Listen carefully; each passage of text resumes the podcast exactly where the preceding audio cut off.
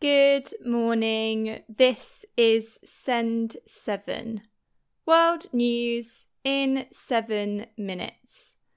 I'm Juliet Martin, and today is Thursday, the 24th of March, 2022.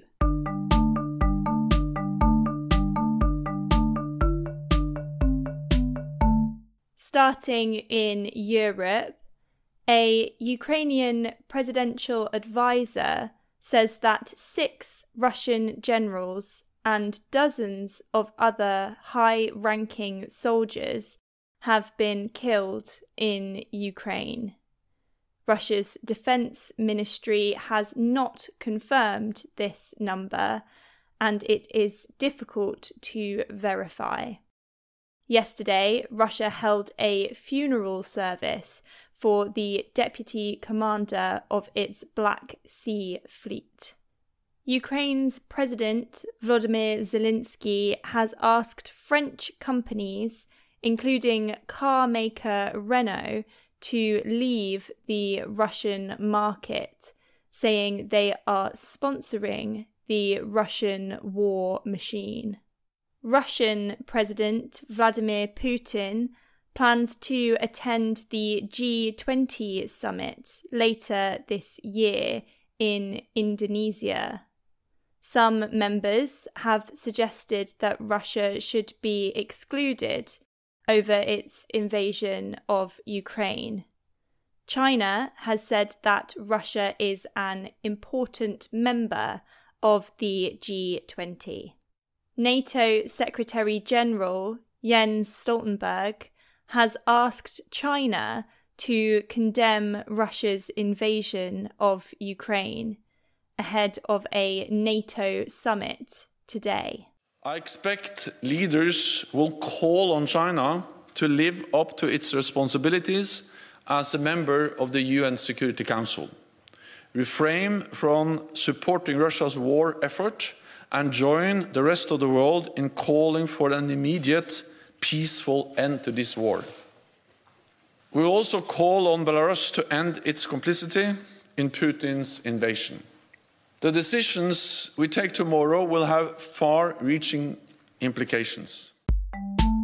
In the United Kingdom, more than 25 people have been taken to hospital after a chlorine gas leak in London.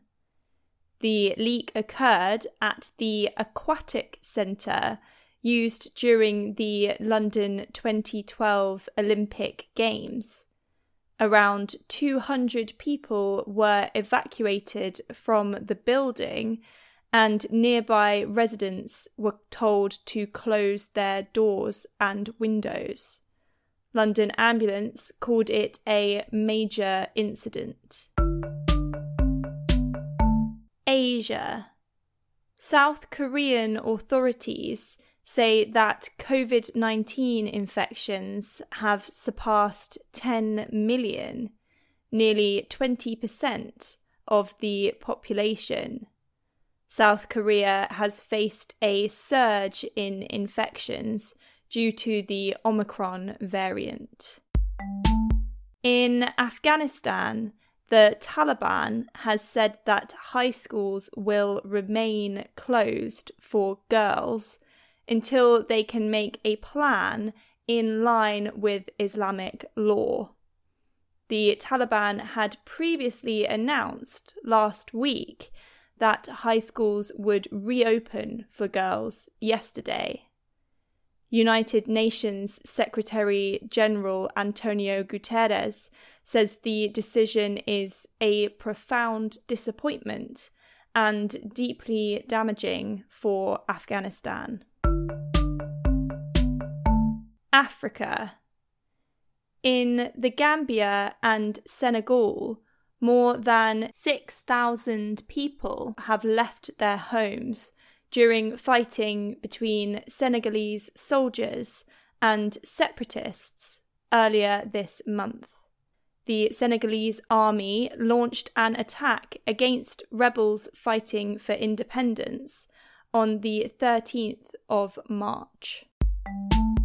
Ethiopian Airlines CEO Tewolde Gebremariam has resigned to focus on medical treatment. Ethiopian Airlines has become Africa's biggest carrier during Gebremariam's leadership. The Americas. Mexico's government says that Mexico and Saudi Arabia will strengthen their economic relations.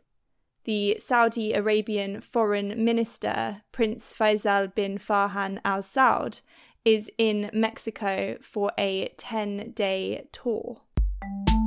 Jamaica's Prime Minister Andrew Holness has told Britain's Prince William and Catherine, the Duchess of Cambridge, that Jamaica wants to be independent and address unresolved issues.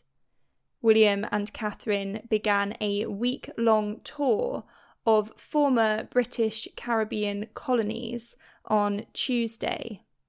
Protesters gathered outside the British High Commission in Kingston during their visit, calling on the United Kingdom to pay reparations for slavery. And a portrait of Marilyn Monroe will go up for auction in May for around $200 million. The painting is by Andy Warhol and would be the most expensive 20th century painting ever sold at auction, according to auction house Christie's. That's your world news in seven minutes. You can get in touch with us in writing or in an audio message at send7.org. I'm Juliet Martin. Tomorrow you will be with Stephen Devincenzi. Have a lovely day.